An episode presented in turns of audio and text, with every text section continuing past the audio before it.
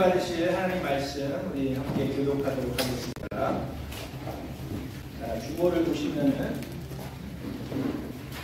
이런 말씀이 아니고 저희가 3주 동안 우리 이제 산상수 예수님의 첫 설교인 산상수의 팔복 첫 번째 부분인 팔복을 보고 있습니다. 여러분이 말씀을 봉독하실 때 우리가 받은 그 말씀들이 있잖아요. 지난 2주 동안 그 말씀들을 생각하시면서 마음이 가난, 가난하다는 게 무엇인지 우리가 우리의 심령을 비워야 된다고 말씀했습니다. 그렇죠? 우리의 지금 지금 이 시간 여러분들이 무슨 고민이나 걱정과 근심이 있을 수 있어요. 그런 것들을 내려놔야지 하나님께서 부어주시는 그 복이 내 마음을 채울 수 있습니다. 여러분들이 심령이 가난한 마음, 그런 마음, 또 슬퍼한다는 게 뭐예요? 나의 죄에 대한 슬픔, 내 연약함에 대한 슬픔이 있어야지 하나님께서 복으로 부어주신 것이 가득 찰 수 있습니다. 이렇게 주신 말씀들을 여러분 생각하면서 이 성경 말씀을 공독하도록 하겠습니다. 우리 다 같이 일어나서 저하고 한 절씩 교독하도록 하겠습니다. 천천히 그 마음, 말씀을 새기면서 마음이 가난한 사람은 복이 있다. 하늘나라가 그들의 것이다. 슬퍼하는 사람은 복이 있다. 하나님이 그를 위로하셨다. 온유한 사람은 복이 있다. 그들이 땅을 차지할 것이다. 의에 줄이고 목마른 사람은 복이 있다. 그들이 배부를 것이다. 자비한 사람은 복이 있다. 하나님이 그들을 자비롭게 대하실 것이다. 마음이 깨끗한 사람은 복이 있다. 그들이 하나님을 볼 것이다. 평화를 이루는 사람은 복이 있다. 하나님이 그들을 자기의 자녀라고 부르실 것이다.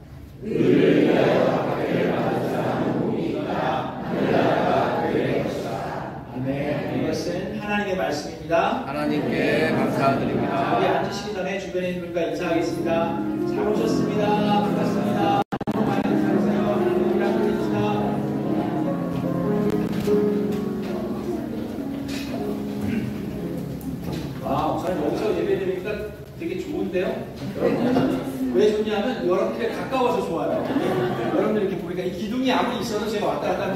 있어서 아, 너무너무 좋습니다. 그래서 아, 저는 이렇게 가까이 있는 게 좋아요. 자, 우리가 여태까지 팔복을 하나씩 하나씩 보고 있습니다. 그래서 오늘 여섯 번째 복인데 5장 8절에 보니까 마음이 깨끗한 사람은 복이 있다. 그들이 하나님을 볼 것이다. Blessed are the pure in heart. Pure in heart라고 얘기하는데 for they will see God. 하나님을 볼 것이다. 자, 마음이 깨끗한 사람이라는 게 무슨 뜻일까요? 마음이 깨끗한 자. 뭐 우리가 뭐 믿는 사람은 마음이 깨끗하고 안 믿는 사람은 마음이 깨끗하지 않습니까? 그러면 자, 여러분들은 다 마음이 깨끗하십니까? 어, 자, 그럼 저는 목사인데 그럼 제 마음이 깨끗합니까? 어렵군요. 네, 제 마음은 더럽습니다. 깨끗하다는 게 뭘까요? 그러니까 우리가 생각할 때 누구를 바라보면서 아, 저 사람 마음이 깨끗해, 아, 저 사람 마음이 더러워 그렇게 할 수가 없어요, 그렇죠? 우리는 뭐 우리가 막 마음을 들여다보고 막 그러는 게 아닙니다. 그래서 성경 말씀에서 뭐라 그러는지를 찾아야 돼요, 그렇죠? 자, 말씀을 보니까 마태복음 18장에 이런 말씀이 있습니다. 예수님께서 하신 말씀인데 마태복음 18장 3절에 내가 진정으로 너희에게 말한다. 너희가 돌이켜 어린 아이들과 같이 되지 아니하면 절대로 하늘나라에 들어가지 못할 것이다. 하나님을 볼 수 있으면 하늘나라에 들어가야 될 거 아니에요, 그죠? 그렇지 못할 거라고 했습니다. Unless you change and become like little children이라고 했어요. 그냥 아이가 아니라 어린 아이, little children 같이 되지 않으면 하나님 나를 볼 수 없다 그랬고 마태복음 19장 13절 14절에 이런 말씀이 있습니다. 자, 그때 사람들이 어린 아이를 예수님께 데려와서 손을 얹고 기도해 주시기를 바랬는데 그런데 누가요? 제자들이 그들을 꾸짖었다라고 얘기합니다. 제자들이 볼 때는 왜 그렇습니까? 지금 예수님께서 하늘나라에 대한 귀한 말씀을 전하고 있는데 어떻게 애들을 데리고 오나 애들이 말씀 사역에 방해가 된다라고 생각을 해서 애들을 데리고 오는 사람들을 꾸짖었어요. 자, 우리가 마음이 깨끗한 것을 지금 보고 있는데 마음이 깨끗, 깨끗하려면 어떻게 됩니까? 우리 어린아이가 같은 마음을 가져야 돼요. 근데 제가 지금 이번 주에 어디를 갔다 왔습니까? 어린이 목자 컨퍼런스를 다녀왔어요. 자, 그런데 거기서 사람들을 만나면서 어른 사역자들을 만나면서 목장에서 교회에서 어른 어린이 사역을 하면서 겪는 어려움들을 얘기하는데 그걸 들으면서 저도 이렇게 remind가 됐어요. 다시금 되새길 수 있는 게 가장 기초적인 게 뭐냐면 이 아이들을 대할 때 우리는 이 제자들처럼 대할 때가 많이 있습니다. 애들을 데리고는 꾸짖을 때가 있어요. 왜 그렇습니까? 아이들이 방해가 된다라고 생각하기 때문이에요. 아이들이 부담스러워 생각하는 경우가 많이 있습니다. 만약에 예를 들어서 오늘 예배를 드리고 있는데 아이들 예배가 먼저 끝날 수 있어요. 위에서 찬양할 때 드럼 소리가 들릴 수 있습니까? 그럴 수도 있어요. 애들이 먼저 내려와서 배고프다고 김밥 달라고 할 수도 있습니다. 그럴 때 우리는 어떤 아니 목사님이 귀한 하나님의 말씀을 전하는데 어디서 시끄럽게 그렇게 느낄 수 있어요. 그렇죠? 근데 교회에 그런 아이들이 있다는 것이 축복입니까? 부담입니까? 축복입니다. 여러분 시편에 하나님께서 뭐라고 했어요? 하나님께서 주시는 그 자녀들은 하나님의 선물이라고 했고 태중에 있는 아이가 하나님께서 주시는 상급이라고 했습니다. 선물과 상급은 하나님께서 기쁜 마음으로 주시는 거예요. 여러분들을 바라보면서 아 내가 아 내가 저 사람을 오늘 물탕 먹여야 되겠다. 내가 저 사람을 벌 줘야 되겠다. 그래 애를 가져라. 그래서 주시는 게 아니에요. 그죠? 벌로 골탕 먹이려고 주시는 게 아니라 선물로 상급으로 주시는 거예요. 여러분 목장에서도 그렇고 교회에서도 그렇고 아이들이 있는 것은 부담이 아니라 방해가 아니라 축복입니다. 그 마음이 우리 안에 있어야 돼요. 그래서 아이들이 바로 교회이고 아이들이 우리 교인이고 우리 성도이고 우리의 목원입니다. 그 마음이 우리 마음속에 같이 있어요. 그래서 1년에 적어도 한 번 이상은 저도 아이들한테 가서 말씀을 전하려고 그래요. 그래서 어린아이 유치부에도 가서 지금 소리 들리죠? 찬양 소리. 할렐루야. 아이들이 하나님을 찬양하고 있습니다. 이게 나에게 방해가 되는 게 아니라 축복의 소리를 들릴 수 있기를 주 예수 그리스도의 이름으로 축원합니다. 자, 그 마음을 가지고 있어야 되는데, 자, 어린아이들 같이 깨끗한 마음을 품기 위해서 어린아이의 마음을 봐야 돼. 애들이 가지고 있는 성품이 뭐가 있을까요? 첫 번째, 어린아이들이 가지고 있는 성품은 절대적인 의지입니다. 의존하는 마음. 자, 지금 얘기하는 거는 아이가 아니라 어린아이예요. 어린아이는 예수님이 세우실 수 있는 정도의 아이였어요. 그러니까 뭐한한살 이상은 되겠죠. 한두 살, 세 살, 뭐 그렇게 꼭 정한 나이는 없지만 그런 어린아이를 얘기합니다. 근데 그 아이들은 절대적으로 의지하고 의존합니다. 부모에게. 그렇죠? 자, 우리가 그런 마음을 품어야 하는데 그것도 오해하면 안 돼요. 뭐 주님께 의지하고 다른 사람들에게 교회에 의지한다고 해서 내가 할 수 있는데 그리고 내가 충분히 알고 할 수 있는데도 불구하고 아, 나는 의지해야 되니까 당신이 하세요. 그런 얘기가 아니죠. 여기서 얘기하는 의지한다는 건 뭡니까? 아이들이 의지한다는 것은 예수님께서도 이 아이들처럼 겸손한 마음으로 가지 않으면 하늘나라의 상급이 없다라고 얘기해요. 여러분, 우리가 아이들과 부딪힐 때가 언제 부딪히는지 아십니까? 애들이 아주 어린 애들은 부딪힐 게 없어요. 아빠 엄마가 얘기하면 무조건 순종합니다. 그게 다 옳은 줄 알아요. 그런데 아이들이 자라면서 경험을 하고 아는 게 늘어갈수록 부모님하고 부딪힙니다. 아빠 그거 아닌데 이렇게 하는 게 맞는데 엄마 이렇게 할래 아, 내가 할래 그러면서 부딪히기 시작해요. 자 그런데 우리 인간의 삶은 아이들이 가면서 때로는 아이들이 맞을 때가 있습니다. 그렇죠? 엄마가 실수하고 잘못 알 때도 있어요. 그런데 하나님하고 우리하고의 관계는 내가 하나님보다 오를 때는 단 한 번도 없습니다. 내가 하나님보다 더 잘할 수 있는 것은 단 하나도 없습니다. 그래서 우리는 나의 믿음이 커가고 나의 신앙이 커가고 내가 성숙해 가면 갈수록 더 겸손한 마음으로 하나님께 의지하는 노력이 필요합니다. 그래서 자연스럽게 쉽게 되는 게 아니에요. 내가 어린아이와 같이 깨끗한 마음으로 바뀌지 않으면 하나님을 볼 수 없다라고 얘기합니다. 그것이 어린아이의 첫 번째 성품이에요. 두 번째는 뭡니까? 어린 아이들은 솔직해요. 그렇지 않습니까? 아이들이 거짓말할 때가 있습니까? 없습니까? 있지요. 자, 아이들이 거짓말할 때가 있어요. 근데 아이들은 거짓말을 하더라도 들여다보면은 다 티가 나요. 어린 아이들을 얘기해요. 서툴어요, 서툴어. 거짓말하는 게. 근데 아이들이 교묘하게 될 때는 언제입니까? 이게 점점 더 커가면서 어른들한테 배워서 그래요. 때가 묻어가고 있어요. 자, 그런데 어린 아이들의 그 성품 중에 하나가요. 본인들이 잘못했을 때 어떻게 하는지 아세요? 어린 아이들은 울면서 엄마랑 아빠에게 달려갑니다. 근데 애들이 커가면서 어떻게 되는지 아세요? 잘못한 게 있으면 엄마랑 아빠로부터 도망갑니다. 그렇지 않아요? 여러분 생각해 그럼 여러분들의 마음을 들여다보세요. 특히 우리 한국 사람들은 어떤 마음이냐면 체면 문화가 있어가지고 내 약점을 가리기를 원합니다. 나의 연약함을 숨기기를 원해요. 그래서 내 죄가 있고 잘못이 있으면 숨기거나 포장하거나 가리기를 원하는데 그것이 아니라 하나님한테 솔직하게 회개하며 내놓을 수 있어야 그 마음이 깨끗한 겁니다. 여러분들이 잘못했을 때 나의 약점을 가지고 하나님으로부터 도망가십니까? 아니면 하나님께 달려가십니까? 그것이 깨끗한 마음을 가진 사람. 그래서 어린아이와 같이 깨끗한 자는 하나님께서 복이 있고 하나님을 만날 수 있다라고 말씀하십니다. 그것이 우리가 알아야 하는 첫 번째 복이에요. 자, 두 번째 복은 자, 일곱 번째 복이 되겠죠. 이거는 5장 9절에 평화를 이루는 사람은 복이 있다. 그들이 하나님의 자녀라고 불릴 것이다. 라고 얘기합니다. 근데 여기서 알아야 하는 게 있습니다. 평화로운 사람은 복이 있다가 아니에요. 평화를 이루는 사람은 복이 있다라고 얘기했습니다. 자, 평화롭다는 건 그냥 갈등이 없이 그냥 모든 게 만사 형통하고 그냥 평화롭고 그냥 아, 다 좋은 게 좋은 거고 그냥 긍정적으로 그냥 편안하게 사는 거. 그게 복이 있다라고 얘기하신 게 아니라 갈등이 있음에도 불구하고 평화를 만들어가는 사람이 복이 있다라고 얘기하시는 거예요. 그러면서 뭐라고 됩니까? 그들이 하나님의 자녀라고 불릴 것이다. 갈등은 하나님의 자녀의 삶 가운데 있습니다.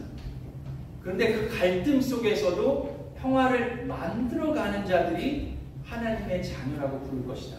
근데 여러분 한번 생각해 보세요. 여러분들을 내 여러분 자신을 보면서 여러분들이 여기 보면 peacemaker라고 했거든요. peaceful한 사람이 아니라 peacemaker라고 했는데 여러분 생각에 여러분들이 peacemaker가 될 수 있습니까?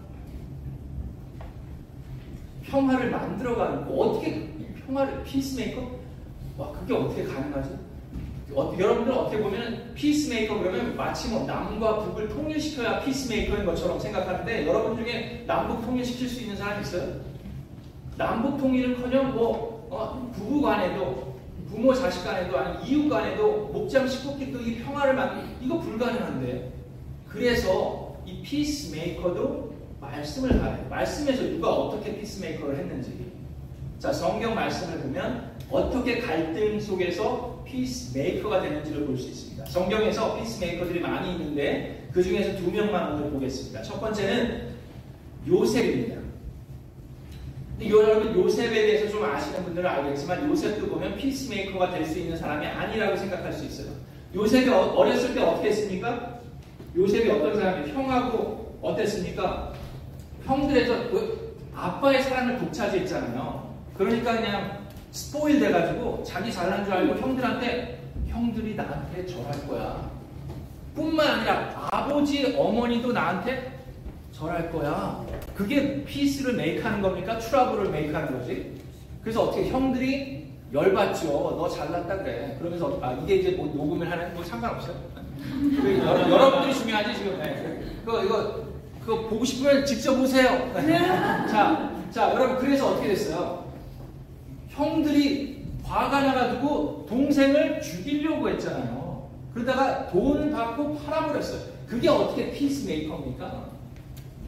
자, 그랬는데 그의 삶 가운데 어떤 일들이 있었어요?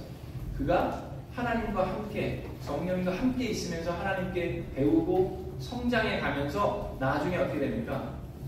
이집트의 국무총리가 돼요. 이집트의 person in charge가 됩니다. 자, 그렇게 됐을 때 형들이 가뭄이 있어서 음식을 구하러 이집트로 오게 돼요. 자, 이랬을 때 이때 요셉이 피스메이커가 됩니다. 자, 그랬을 때 어떻게 됩니까? 형들의 모습을 보고 요셉이 어떻게 했는지 아세요?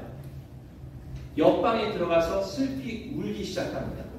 그때의 그 울음이 어떤 울음이었을까요? 성경에 뭐라 했어요? 슬퍼하는 자는 복이 있다라고 했어요.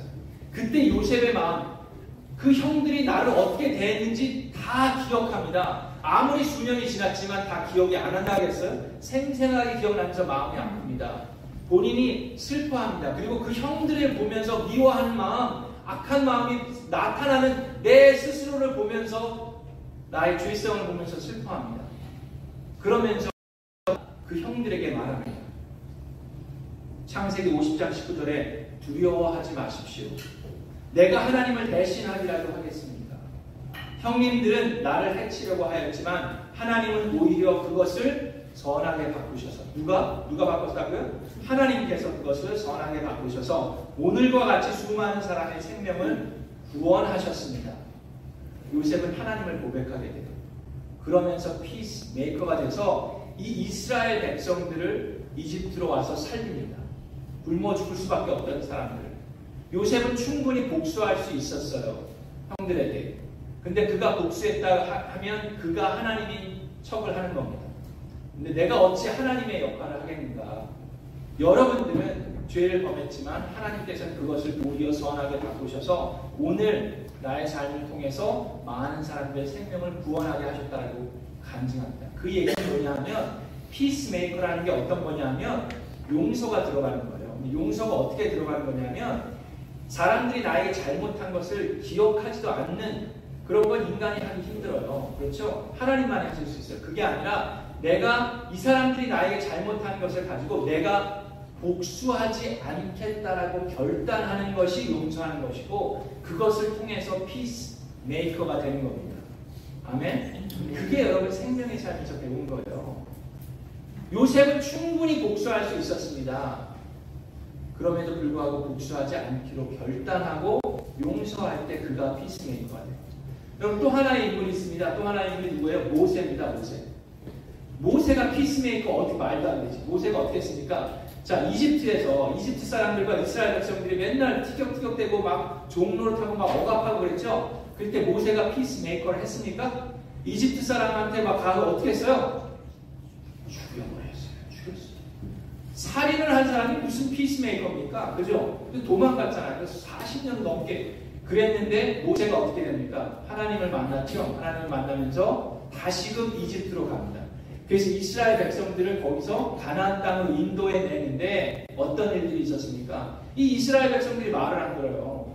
그래서 산에 올라가서 십계명을 받을 때 이들이 금신상을 만들어서 하나님이 모세한테 뭐라고 했는지 아세요? 내가 이, 이 악한 백성들을 다 전멸시키고 너를 통해서 새로운 백성들을 만들겠다고 했어요. 그때 모세가 하나님께 중보기도 하나님 이들을 용서하여 주십시오. 이들을 전멸하시면 이집트에 있는 사람들이 뭐라고 하겠습니까? 하나님께서 이들을 끄집어내서 다 전멸시키기 위해서 끄집어냈다고 하지 않겠습니까? 하나님 이들을 용서하십시오. 아브라함과 이삭과 야곱을 통해서 하신 약속을 기억하시고 이들을 용서해 주십시오. 간구했을 때 하나님께서 모세를 통해서 그 피스메이커가 되게 하셨어요. 뿐만 아니라 나중에는요 모세도 요셉처럼 형제 간의 불화가 있었습니다.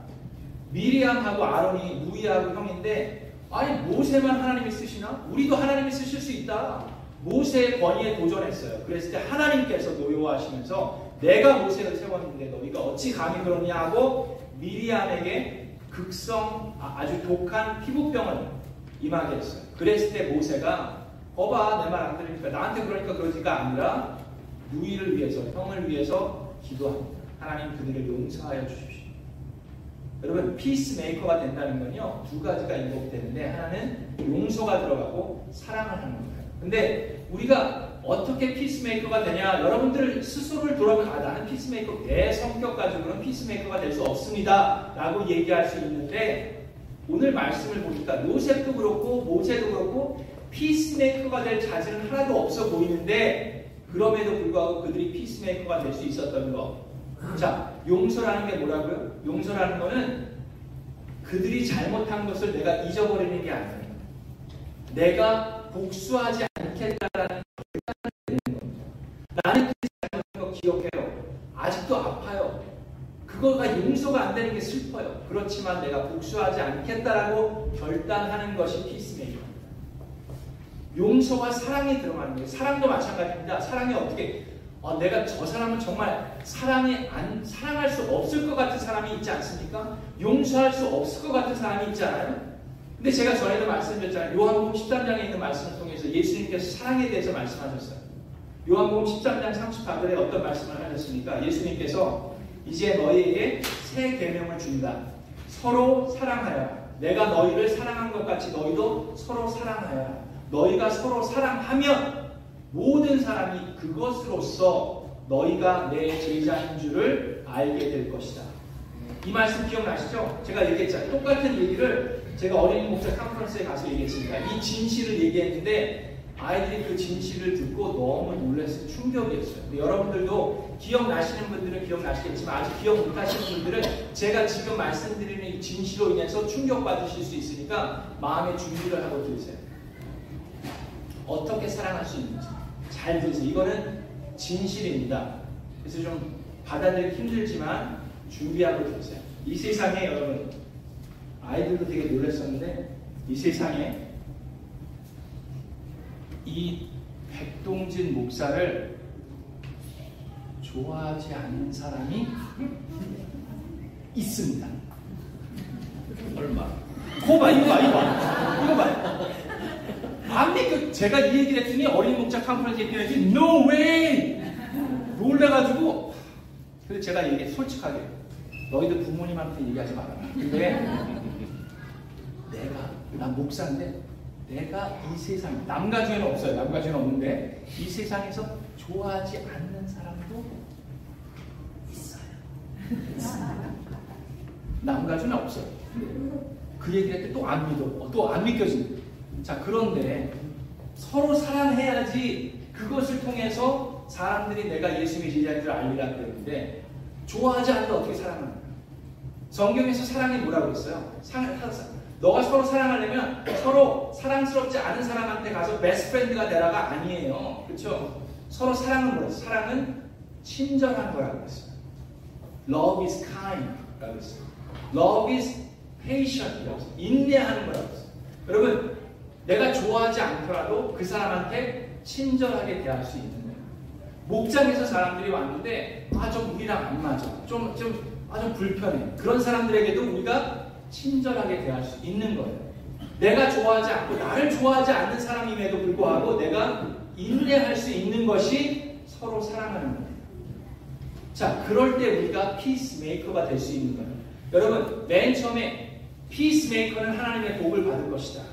그 사람들이 하나님의 자녀가 부릴 것이다. 좀 이건 나랑은 좀 거리가 먼 것 같은데 였는데 알고 보니까 용서와 사랑이라는 것이 용서는 내가 복수하지 않겠다라는 결단. 그건 여러분들도 성령님 안에서 할 수 있는 줄 믿습니다. 사랑한다는 것도 그 사람 사랑스럽지 않은 사람에게 내가 베스트프렌드가 되는 게 아니에요. 그럼에도 불구하고 그 사람에게 예수님이 나를 사랑하셨듯이 나도 친절하게 인내할 수 있는 것이 사랑입니다. 내가 그렇게 할 때에 내가 피스메이커가 되고 내가 하나님의 자녀가 되는 거예요. 자녀로 사는 겁니다. 그럴 때 하나님께서 그들에게 복을 주신다라고 말씀하십니다. 그것이 일곱 번째 하실 수 있습니다. 아멘. 네. 자 여덟 번째 마지막 복이 뭡니까?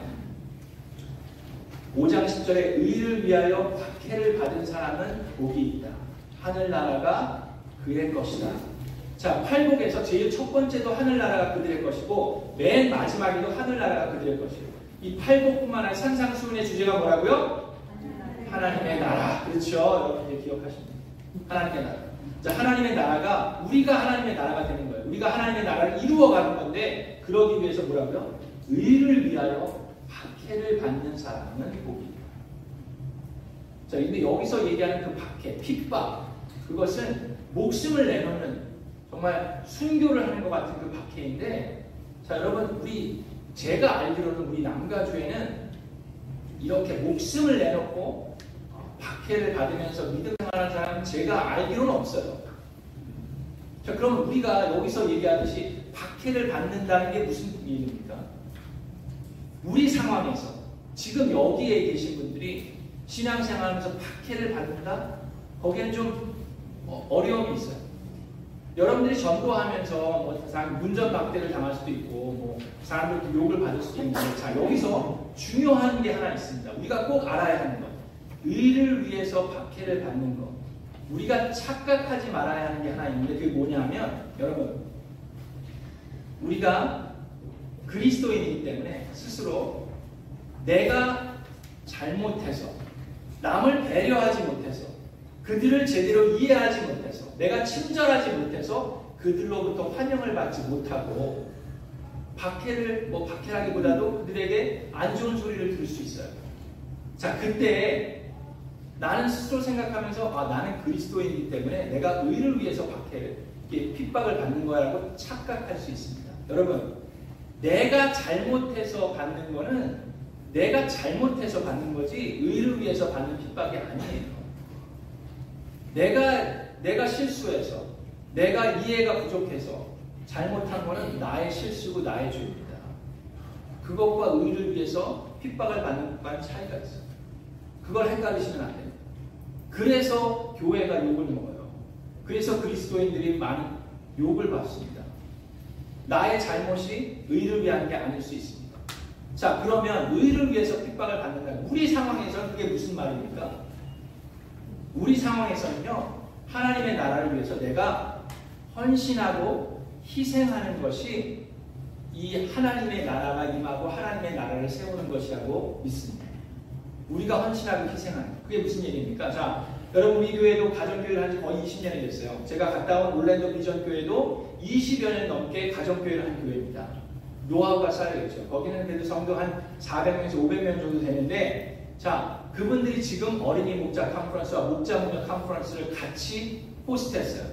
우리 미라클랜드 교회도 목회자 컨퍼런스도 두 번이나 그, 그 개최를 했었기 때문에 그것이 얼마나 많은 헌신과 희생이 들어가는지 여러분 잘 알고 계신 분들이 많이 계시리라 생각합니다. 200명의 지금 200명의 식사를 2박 3일 동안 7끼를 만들어야 됐어요. 그리고 80명의 어린 아이들을 민박해야 되는 그런 사역을 지금 그 교회가 해냈습니다. 근데 제가 가서 놀란 게 몇 가지 있는데 그 중에 하나가 정말 음식이 맛있었어요. 제가 휴스턴 서울교회 목회자 특세를 한두 번 했으니까 제가 남가지 와가지고 놀란 게 너무 맛있는 집이 너무 많아요. 그런데 올랜도에 가서 거기서 음식을 먹었는데 너무 놀랐어요. 이게 어떻게 올랜도에서 이런 맛이 나오는가? 정말 맛없는 데 사는 사람들이 요리를 잘하나? 막 그런 생각이 들었어요. 근데 거짓말 하나도 안 되고 냉면을 먹는데 모란강 냉면보다 더 맛있는 거예요. 세상에 이런 그래서 깜짝 놀래서 제가 주방에 가서 좀 물어봤어요. 정말 맛있는데 여기 뭐 어떻게 뭐 요리 전문가가 있습니까? 어떤 일이 있습니까? 그랬더니 거기서 이제 하시는 분들이 그냥 웃으면서 기도하면서 정성을 담았죠. 그렇게 얘기하시는데 누구는 정성 안 담아? 여기 있는 분 정성 안 담아?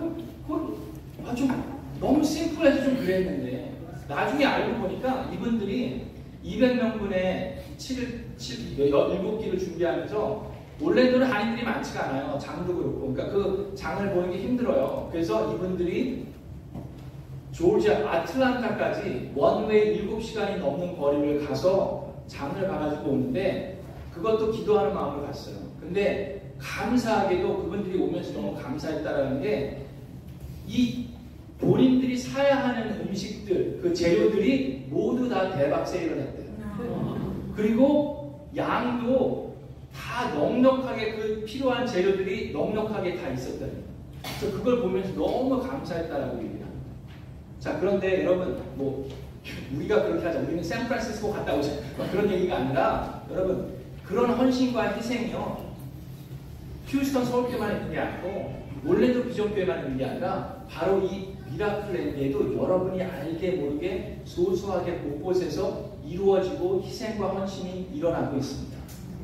여러분 애들 키우는 거 힘들지 않습니까? 여러분 직장 생활하는 거 힘들지 않아요?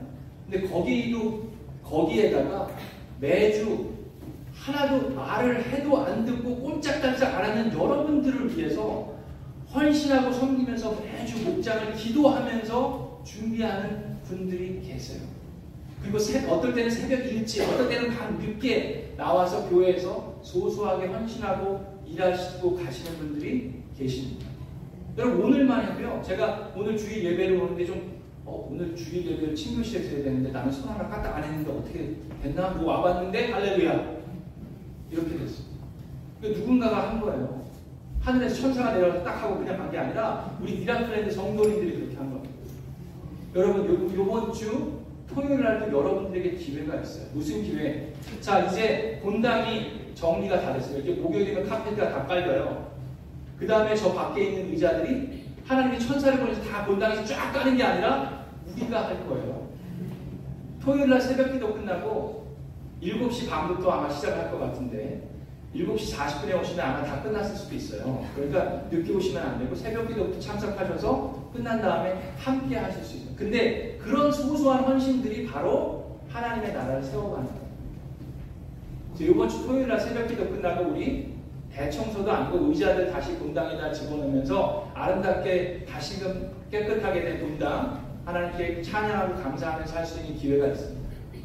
여러분들의 목자 목매인들이 여러분들을 위해 기도하시고 또 교회 여러 가지 부서에서 소소하게 봉사하고 헌신하는 것들이 바로 우리에게 닥치는 박해라고까지 할 수도 없고 우리가 하나님의 나라를 세워갈 수 있는 귀한 일들입니다. 그래서 여러분들이 목장에서 아니면 교회에서 생활하시면서 아 내가 아니면 저분은 저렇게까지 해야 되나 아, 내가 이렇게까지 해야 되나 하는 마음이 들 때 바로 그때가 하나님의 나라가 나를 통해서 세워질 때입니다. 그때 여러분들이 마음속에 그런 마음을 품어야 돼요. 그런 사람들이 복이 있다라고 말씀하시고 그런 사람들이 바로 하나님의 나라이다라고 하나님께서 말씀하십니다. 우리 사랑하는 미라클 성도 여러분, 우리가 팔복을 보면서 그 하나님의 복이 저와 여러분들의 삶 가운데 가득 넘쳐나기를 주님의 이름으로 축원합니다.